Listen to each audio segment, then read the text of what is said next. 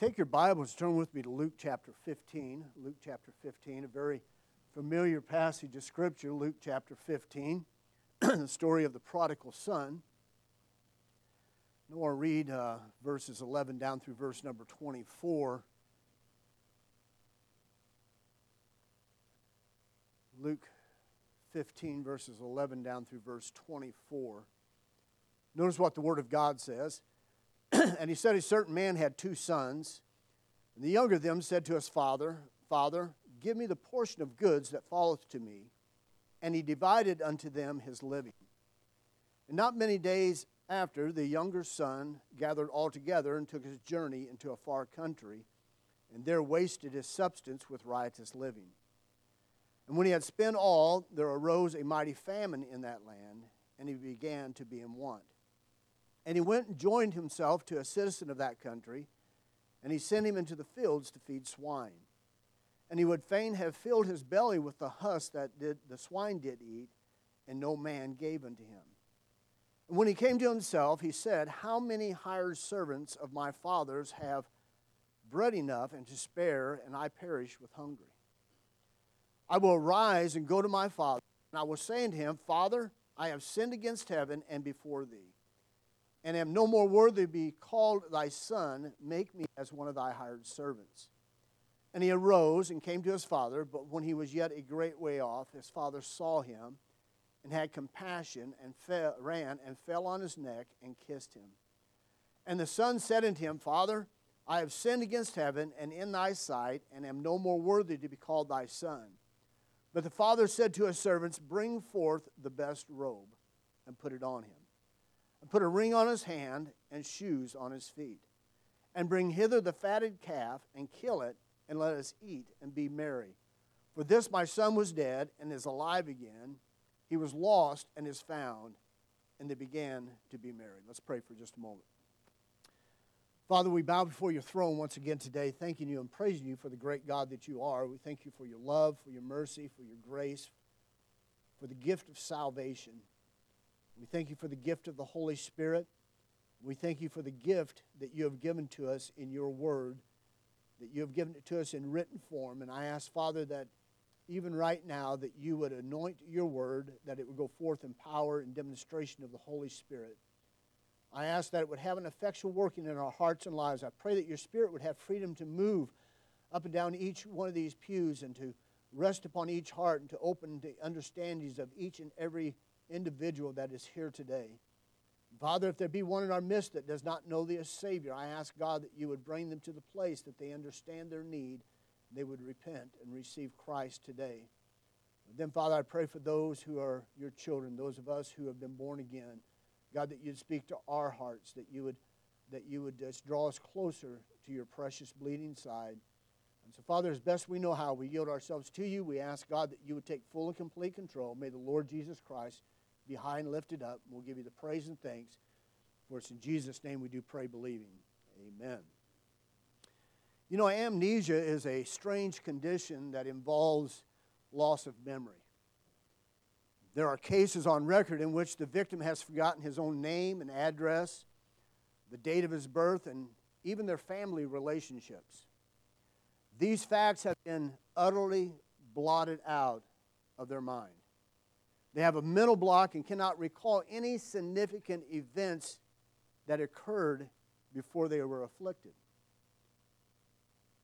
Even the most important milestones in this individual's life mean nothing when they are told of them.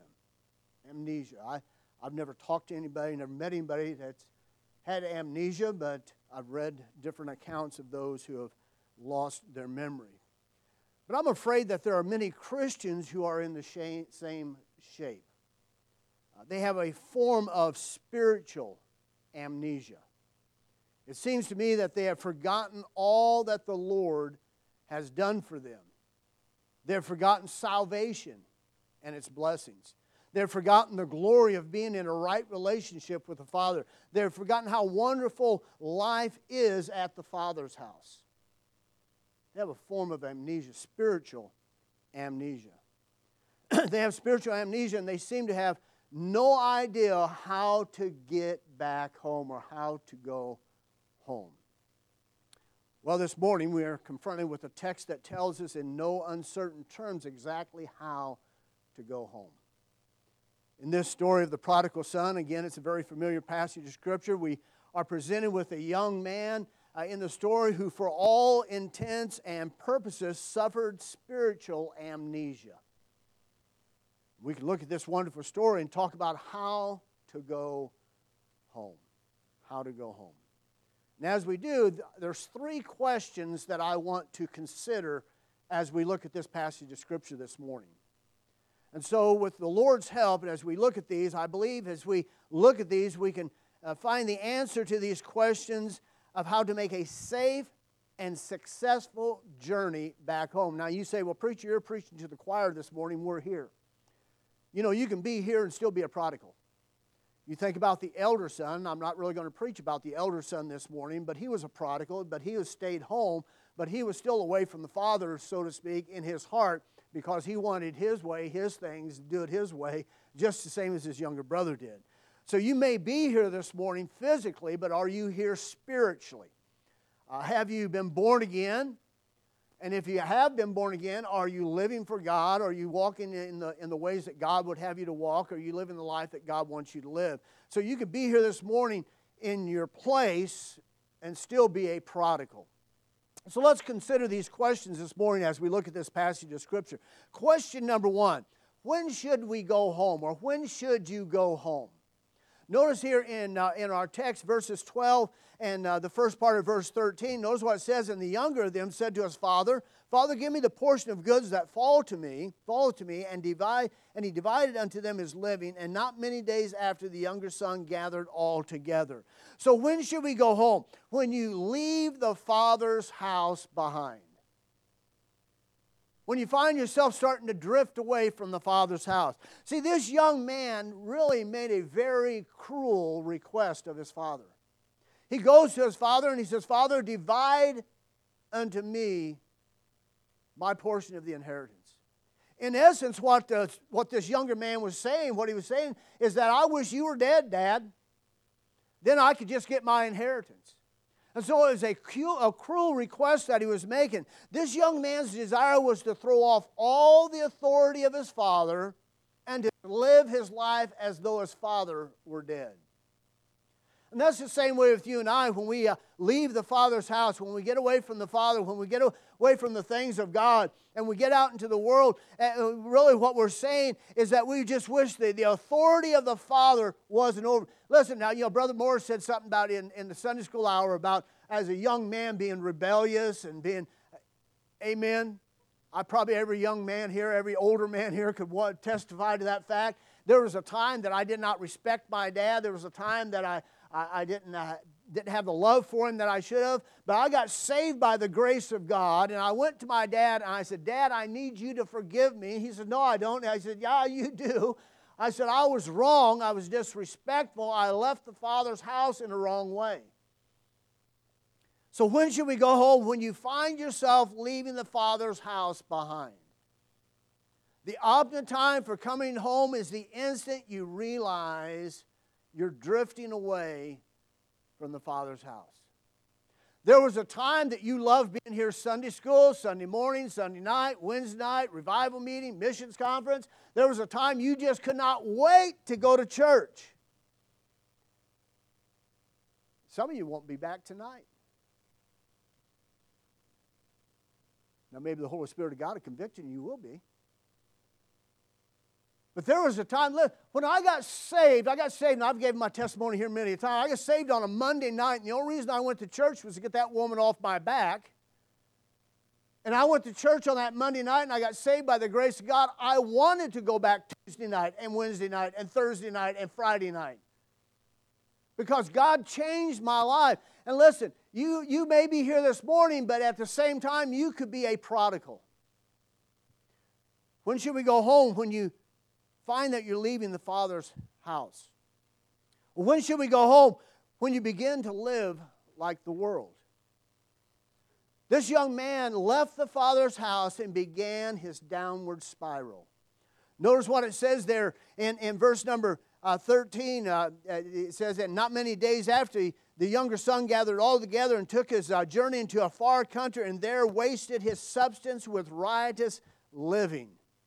This young man wasted what he had. That word wasted refers to the winnowing of grain. Now, I was thinking about this as I was going back over the scripture last night and again this morning, and I was praying and preparing for today, and I thought about Psalm 1. Blessed is the man that walketh not in the counsel of the ungodly, no standeth in the way of sinners, no sitteth in the seat of the scornful, but his delight is in the law of the Lord, and in his law doth he meditate day and night.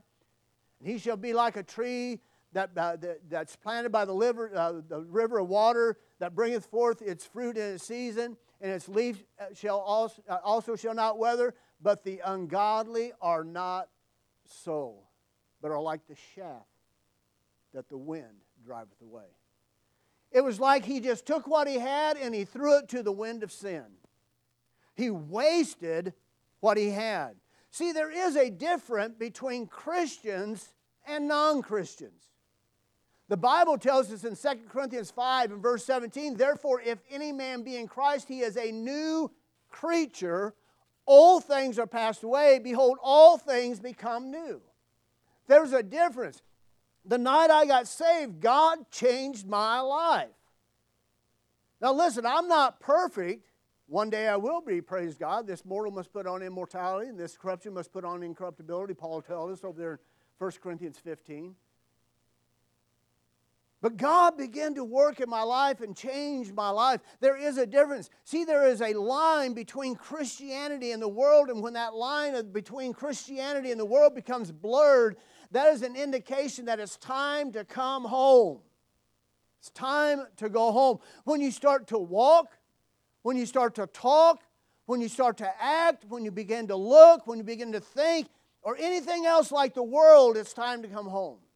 And sad to say, there's more of the world creeping into our churches today than I've ever seen before. Listen, Peter said that we are a peculiar people. That means we're different. There should be a difference in us and the world. Shouldn't walk like the world, shouldn't talk like the world, shouldn't look like the world, shouldn't act like the world, shouldn't go to the places that the world goes. Now, I'm not talking about Walmart and Kroger. But some of the places that the world goes, you find Christians there. Listen, there's sometimes you can't tell an unsaved person from a saved person because they look so much alike, because they look like the world. My friends, see, it's time to go home when you begin to live and look and act like the world. We are different. There's a difference. When is it time to go home? When you lose the Father's blessing. Notice what it says in verse 14. And when he had spent all. When he gave it all up, he wasted it. He threw it to the wind of sin. And now he has lost the Father's blessing. This young man threw all the blessings of the Father away, and he ended up being left with absolutely nothing. Sad to say, this is the state of some of you here this morning. Again, you're here. You're here this morning. You're in your place, but you can still be a prodigal. See, when you leave the Father's house, or when this young man left the Father's house, he was full, but now he has lost everything to sin and loose living. It says there that when he had spent all, it was all gone. You see, sin will take away your peace. Sin will take away your assurance. Sin will take away your joy. Sin will take away your prayer life. Sin will take away your witnessing. Sin will take away your testimony. Remember, I first got saved, been saved for a little while, and back in the years when I worked for Caterpillar Tractor Company, and we started working a lot of overtime. Working 12-hour days and working Saturdays, getting up and going to work at 3:30 in the morning and working until 3:30 in the afternoon. Sometimes working 4 hours over, working until 7:30 at night. So I'd miss Wednesday night service. So I'd work all those hours throughout the week, and Sunday would come, and I'd tell Janet, I said, well, let's just not go to Sunday school today. I want to sleep in a little bit longer. Then it got to the point where I said, I'm so tired. I said, let's not go back to church tonight. I'm just tired. I got to get up at 3. I got to get up at 3:30 and go to work. And before long, I found myself out of church, backslid. And the guys at work saw the difference when I got saved, and they saw the difference when I began to backslide. They didn't understand what backsliding was. They didn't know. They knew something. The way they said it was, oh, Fox, we knew that you'd fall off the wagon. And I began to live that old lifestyle again. I didn't enjoy it because I was saved and I was under conviction of the Holy Spirit of God. But I lost my peace. I lost my assurance. I lost my joy. I lost my prayer life. I lost my witness. I lost my testimony. And the same thing can happen to you. When is it time to go home? When you lose the Father's blessing. Now, I remember Pastor Snow coming to the house, and we'd be gone, and he would leave a note on the door, and he'd say, Gary, do you remember how happy you were when you were in church and you were serving God? Yeah, I remembered. But the devil kept me from going back. Finally, one night, Richard DeFries and Brother Paul Anderson finally caught us at home one Thursday evening. And I made a promise to them that I would be there that Sunday morning. Didn't go to Sunday school. Got there Sunday morning, and I couldn't tell you what Brother Snow preached that morning, but I was under such deep conviction. When the invitation was given, I got on the altar, and I asked God to forgive me and to cleanse me and to restore me. You know what He did? He did it. See, when is it time to go home? When you're left with absolutely nothing. Notice what it says in verse 15 and verse 16. And when he went and joined himself to a citizen of that country, and he sent him into the fields to feast swine, and would fain have filled his belly with the husk that the swine did eat, and no man gave unto him. See, this young man found himself totally broke. He found himself joined himself to a citizen of that country, and going out into the hog pen to feed the swine. You ever been around hogs? When we lived in Benson, Illinois, my cousin lived about a mile east of me, and he raised hogs. When the wind came out of the north, the west, or the south, it was great. But when it came out of the east, it was terrible. And I remember one time Carlos came and got me, and he said, hey, will you help me take some hogs up to Iowa? So we got 2 trucks, and we loaded up these hogs, and I tell you what, I took a bath before I left. I took a bath when I got back. I took a bath the next morning, and all I could smell was hog. I asked Janet, I said, do I smell like a pig? No. I said, well, I sure feel like I smell like a pig. Here this young man, see, he was left with nothing. He's out feeding the swine. He's got the stink of the world upon him. He's left with nothing. He finds himself at the place where he's so hungry, he's willing to eat that which is the slop that's being fed to the hogs. See, the things of the world will not satisfy you. You see these commercials, oh, if you get this or you get that, then you'll be satisfied. Well, no, you're not, because they'll have another commercial come along. So, well, you got that, now you need this. The things of the world were not satisfied. This young man found himself broke, feeding the swine, wanting something to eat, and he found himself all alone. When the money was gone, the friends were gone. See, when you're left with nothing. Let me say this too. Sin brings its own little club along with it. And Satan won't advertise this. He won't tell you about it.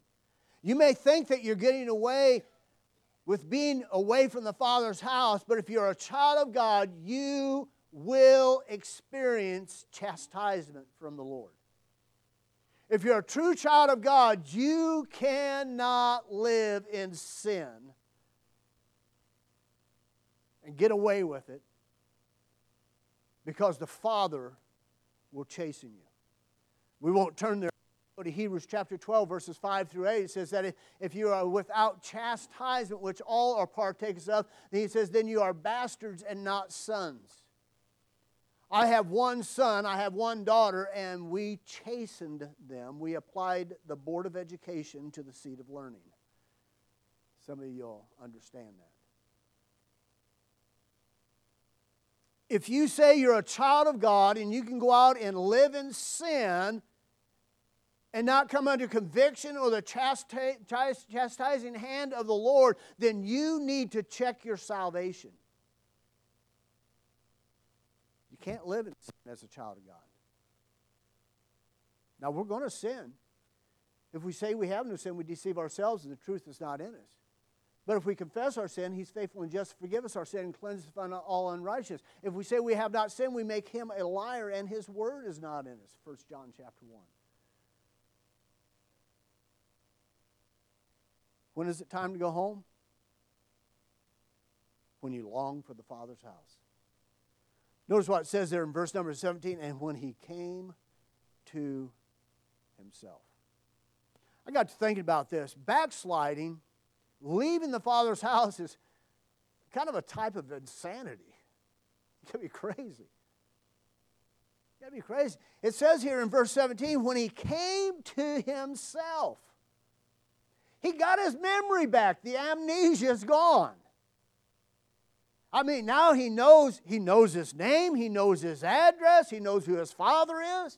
He says, when he came to himself, this young man now remembers all that he left behind. He came to himself. This young man remembered that the father's servants had plenty and to spare. Isn't that what the verse says? And he came to himself, says, how many hired servants of my fathers have enough bread enough and to spare, and I perish with hunger? Listen, the Word of God says, my God shall supply all your need according to His riches and glory by Christ Jesus.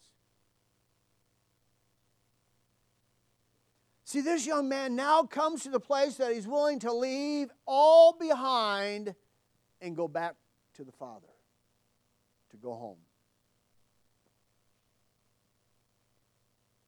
See, this young man had a longing in his heart for the Father's house. I thought about this. You know, we've been in this pandemic for over a year now. Churches all over the United States, all over the world, shut down. Our church, our home church, shut down for a long period of time. We've decided that if they mandate it again, we're not going to. You're going to have to come lock us up. I would say something about the vaccine, but I guess I'll leave that alone. If you want to talk to me later about that. But I got to think, when our church was shut down, we were recording our messages, and my son and I was doing some of the evening. My son's the pastor of our church, and then I was doing some of the Wednesday evening and recording it. We were putting it on our website and on YouTube and Facebook. But I longed to go to church. There was a desire to go to church. It's not the same sitting at home and watching it on the television or watching it on the computer. There's something about coming to the Father's house. See, this young man had a longing in his heart. He said, and when he came to himself, he got his memory back. The amnesia is gone now, and he says, oh, man, I remember how good it was at the Father's house. And how many of my father's hired servants have enough and to spare? So when is it time to go home? When you long for the Father's house. That brings us to question number 2. How should we go home? See, we asked the question, when should we go home? But now we're saying, how should we go home? Notice verse 18. The Word of God says, I will arise and go to my father, and I will say unto him, Father, I have sinned against heaven and before thee, and am no more worthy to be called thy son. Make me as one of thy hired servants. And he arose and came to the Father. How should we go home? we should go home with resolve. That word resolve means to decide firmly on a course of action. He said, I will arise and go to my father's house.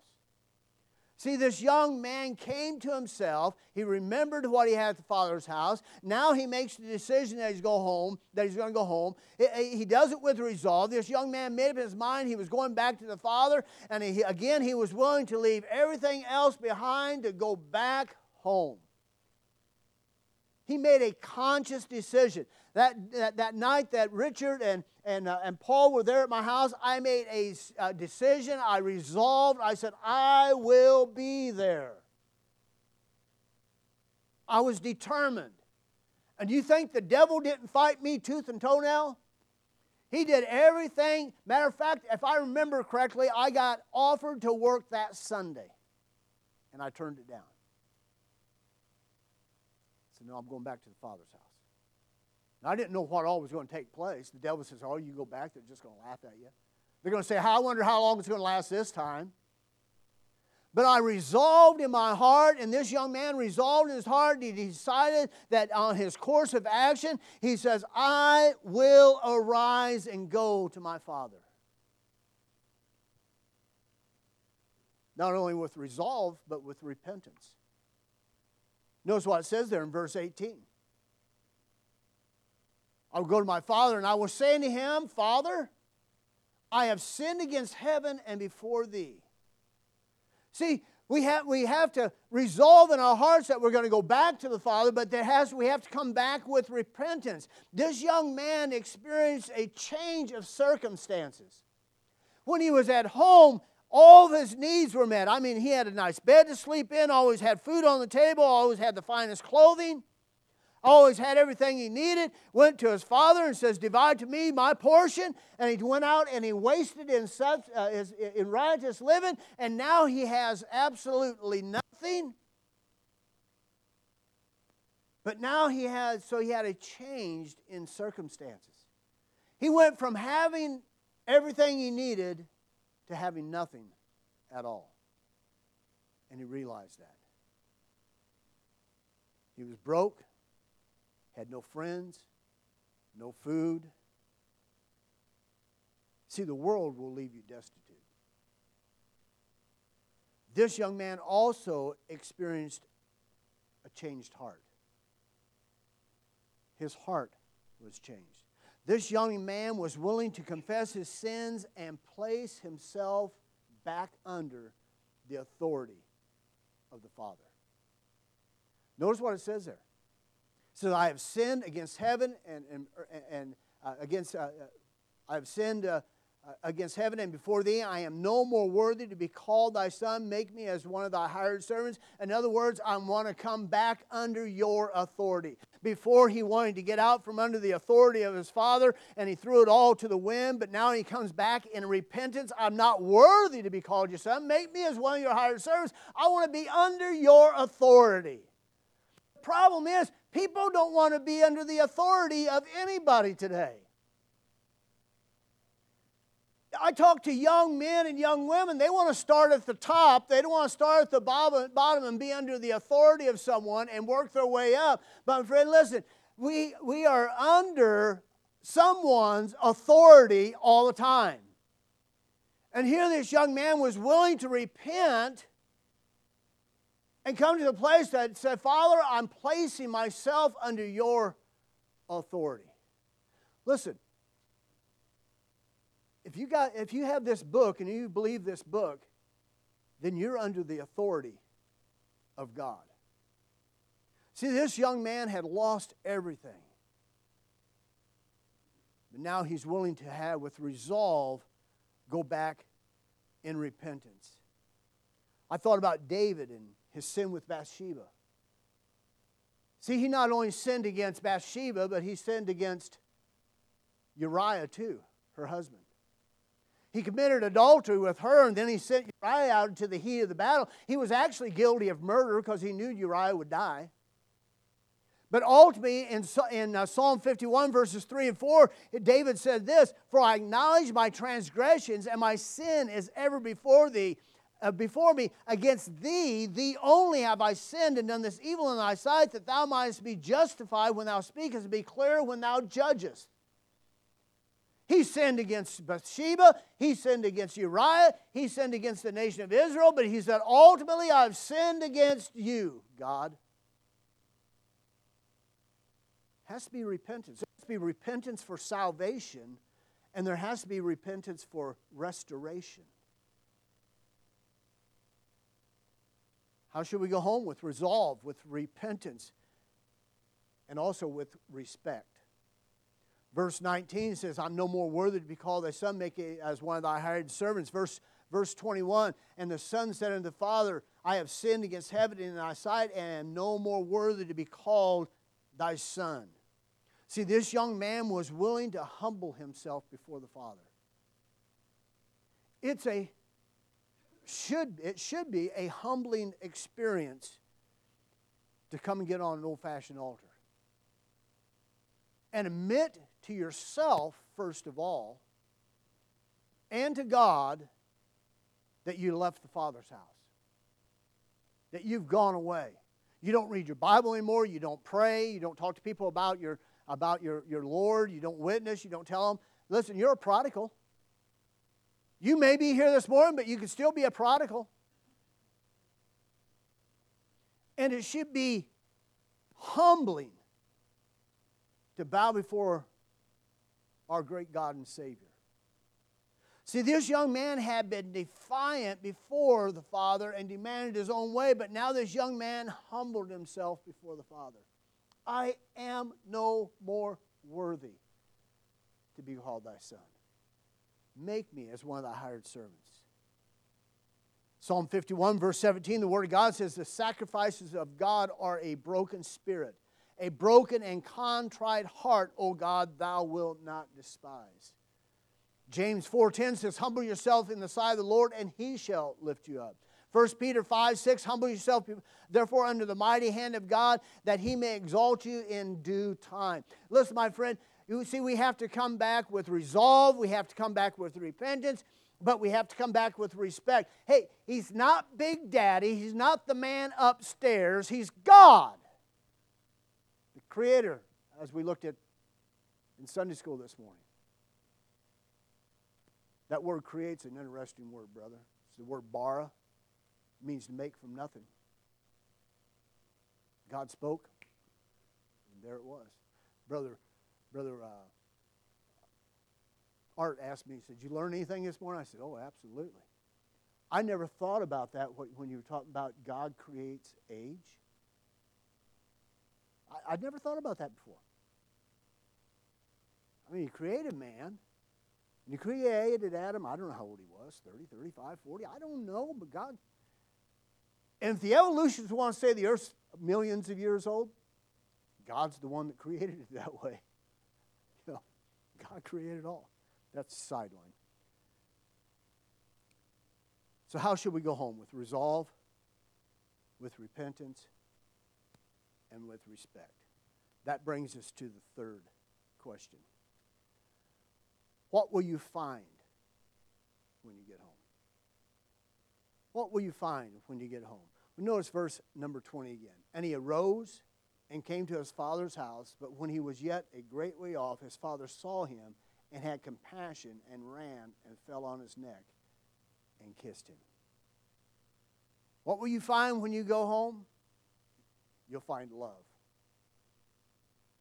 You'll find a father that is waiting and watching. I can see this father every day go out of his house and go out to the direction which he watched his son walk away, and longingly and lovingly was waiting and watching for him to return. You'll find not only a father waiting and watching, but you'll find a father that is moved with compassion. That word compassion means a feeling of deep sympathy or sorrow for another, pity or concern. You think a father wasn't concerned about the son? You think he didn't have pity for the son? He knew what the son was doing. He knew he was going to go out and waste his substance in riotous living. But when you come back home, you'll find love. You'll find a father waiting and watching who is moved with compassion. That's what the Scripture says. I didn't write it. The Holy Spirit of God did. He used Luke to pen the words. But when he was a great way off, his father saw him and had compassion. And then notice it says, and ran. In that day and time, it was considered indignant for an elderly man to run. But here the father was waiting and watching, and with compassion, when he saw his son return, it says he ran to him. Well, I thought about that, and God gave me this thought, and you've probably heard this before. When you begin to move towards God, God will move towards you. You start to make that return back to the Lord, and the Lord will return back to you. He is waiting, He is watching with compassion, and He's just anxious to run to you. But not only that, you'll find a father who extended the kiss of fellowship. I like that word kissed for several reasons. But one is that in this text, it's in the present tense. And it doesn't mean that he just ran up to him and gave him a kiss. But the idea is that he smothered him with kisses. He ran to him, he had compassion, and it says he fell upon his neck and he kissed him. He smothered with him and kissed. He just came from the hog pen. Smelled like a pig. But here the father so loved him that didn't matter. He's home. Listen, you can be out in the world and have the stench of the world upon you, but my friend, if you'll come back to the Father, He will love you. He has never stopped loving you. You'll find love. You'll also find luxury. You say, what do you mean by that, preacher? Notice verse 22. And the father said to his servants, bring forth the best robe and put it on him, and put a ring on his hand and shoes on his feet. He said, here, bring here the best robe, a robe to cover his filthiness. This just wasn't any robe. The father said to his servant, bring me the best robe. I'm so thankful that on March 21st, 1977, I got robed in the righteousness of Christ. Amen. When God looks on me, He doesn't see me as Gary Fox, a hell-bound, lost sinner. He sees me under the blood of Jesus Christ. I've been covered with the robe of righteousness of Jesus Christ. See, when you return home and repent, Almighty God covers your sin. Psalm 103 verse 12 says, as far as the east is from the west, so far hath He removed our transgressions from us. You go out here and you start walking west and you'll never reach east. If you start walking east, you'll never reach west. He says, as far as the east is from the west, so far have I moved your transgressions. God will never bring it up again. The devil will. Other people will. And you might even do it. But if we repent from a genuine heart and ask God's forgiveness, He will remember it no more. A robe to cover his filthiness. Not only that, He said, bring here the ring. Not just any ring, but the ring that has my insignia on it. That shows what family I belong to. I had a guy ask me one time, he said, how come you wear two wedding bands? I said, I don't wear two wedding bands. He said, well, what's that on your right hand? I said, that's a ring my wife gave me for Christmas several years ago. This is special to me. I appreciate it. I love this ring. Because she gave it to me out of heart of love.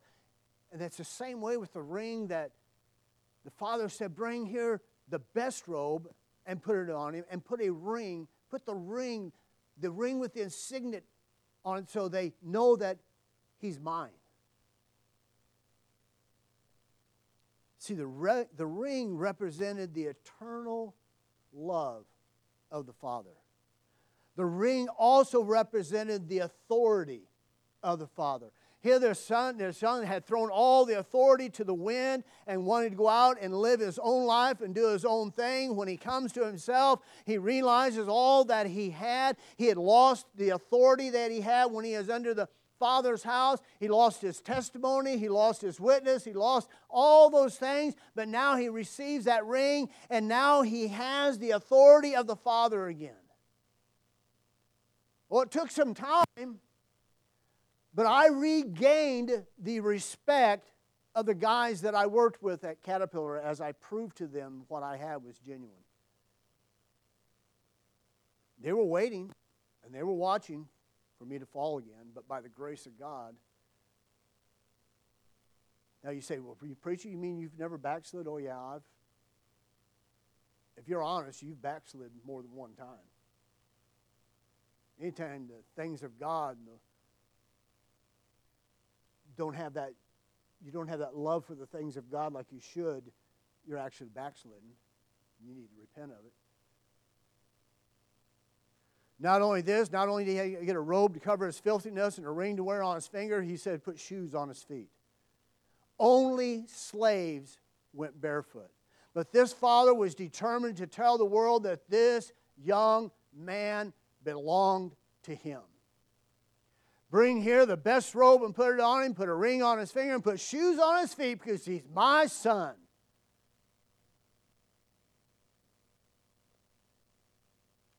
Not only that, you'll find a place at the Father's table. Bring here the fatted calf. Not just any calf. You know that one that I've got out there in the pen by itself that we've been giving the special feed to? The one we're fattening up? The one that is for a special occasion? You go out there and get the fatted calf and kill it. Because this, my son, was lost and he's found again. Find a place. I'm looking forward to the marriage supper of the Lamb. Now, I don't know what you think we're going to have, but I think there's going to be some fried chicken, some mashed taters and gravy, maybe some homemade biscuits, maybe some homegrown green beans. Amen. I don't know what's going to be there, but I'm looking forward to it. I've got a place at the Father's table. I'm looking forward to it. Amen. But not only that, when you return home, you'll find laughter. Notice what it says there. Verse 23, and bring hither the fatted calf and kill it, and let us eat and be merry. For this my son was dead and is alive again, and he was lost and is found, and they began to be merry. When this young man was away from the Father, there was a breakdown in his joy, but now he's come home. When this young man returned, there was reason for rejoicing. Back here in Luke chapter 15 and verse 10, the Word of God says, likewise, I say unto you, there is joy in the presence of the angels of God over one sinner that repenteth. Whether that's a sinner repenting in order to be saved, or whether that's a sinner repenting in order to get right with God. When you get right with God, when you get on an old-fashioned altar and you come back with resolve, you come back with repentance, you come back with respect, my friend, there is joy in the presence of the angels of God. It says in the presence of the angels. So you know who's rejoicing? God's rejoicing, and all those who are in heaven are rejoicing.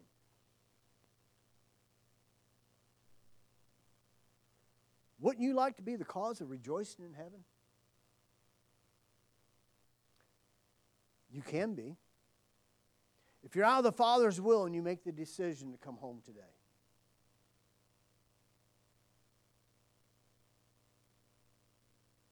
If you're not saved this morning, you can be the cause of rejoicing.